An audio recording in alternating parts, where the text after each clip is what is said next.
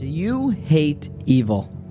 Is there anything in the world that you absolutely loathe and abhor so much that you can't stand it?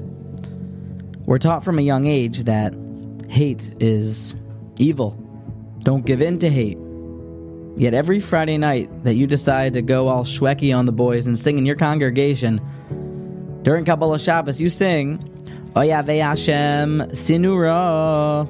Those who love Hashem, they are Sinura, they hate evil. It's intolerable. They are one and the same. If you love Hashem, then any sort of corruptness you cannot tolerate. We would be remiss if we didn't mention that this week Pinchas was Zeicha to the Brisi of Shalom, the covenant of peace, because of an act of war. He murdered and he was Zeicha to the covenant of peace, and that's because they're not they're not opposites. It was a reflexive action from Pinchas. You do something that's a chil Hashem like that in the streets, I kill you. Because they do not coexist.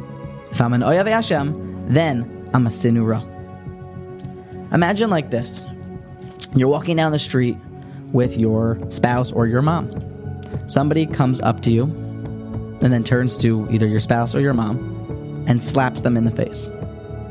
I don't know about you, but I would chase them down and come very close to murdering them. You can't tolerate something when you love someone, you will not tolerate any injustice.